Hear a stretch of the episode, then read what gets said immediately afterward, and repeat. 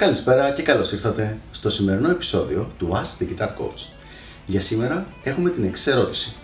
Ποια είναι τα πλεονεκτήματα του να έχεις υψηλό ή χαμηλό action στην κιθάρα σου σε θέμα τεχνικής; Ωραία ερώτηση και με αρκετά ξεκάθαρη απάντηση.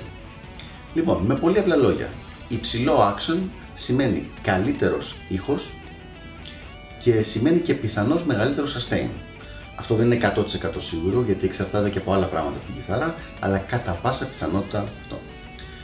Επίσης σημαίνει αρκετά μεγαλύτερη δυσκολία στο παίξιμο.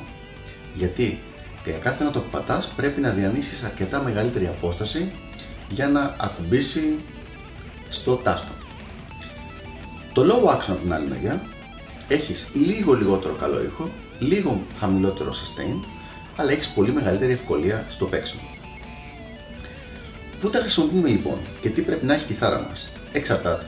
Μιλάμε για την κιθάρα με την οποία κάνεις εξάσκηση ή για την, για την κιθάρα με την οποία κάνεις perform, παίζεις live; Στην κιθάρα της εξάσκησης εγώ θα πρότεινα χαμηλό action.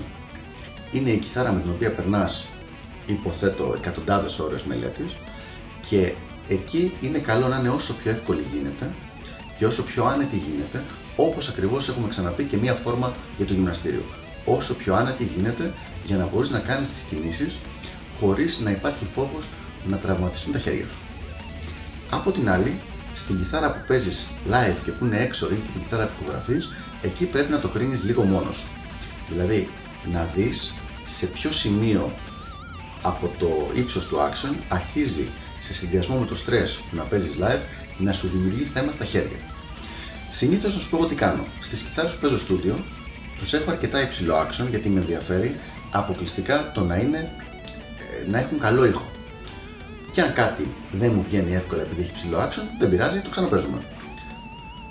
Στις κιθάρες του live προσπαθώ να κρατάω μία μέση λύση, δηλαδή να είναι αρκετά χαμηλό το action, αλλά όχι τόσο ώστε να μην έχω έναν ωραίο αποδεικτό ήχο ε, για το παίξιμο.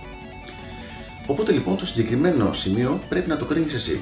Στην κιθάρα όμως την practice χαμηλό action. Στην κιθάρα την performance για έξω, για live, το διαλέγεις εσύ ανάλογα με το σημείο αναφοράς που έχεις θέσει το παίξιμό σου. Αυτά λοιπόν από μένα. Ελπίζω να βοήθησα και τα λέμε στο επόμενο Ask the Guitar Coach. Γεια χαρά!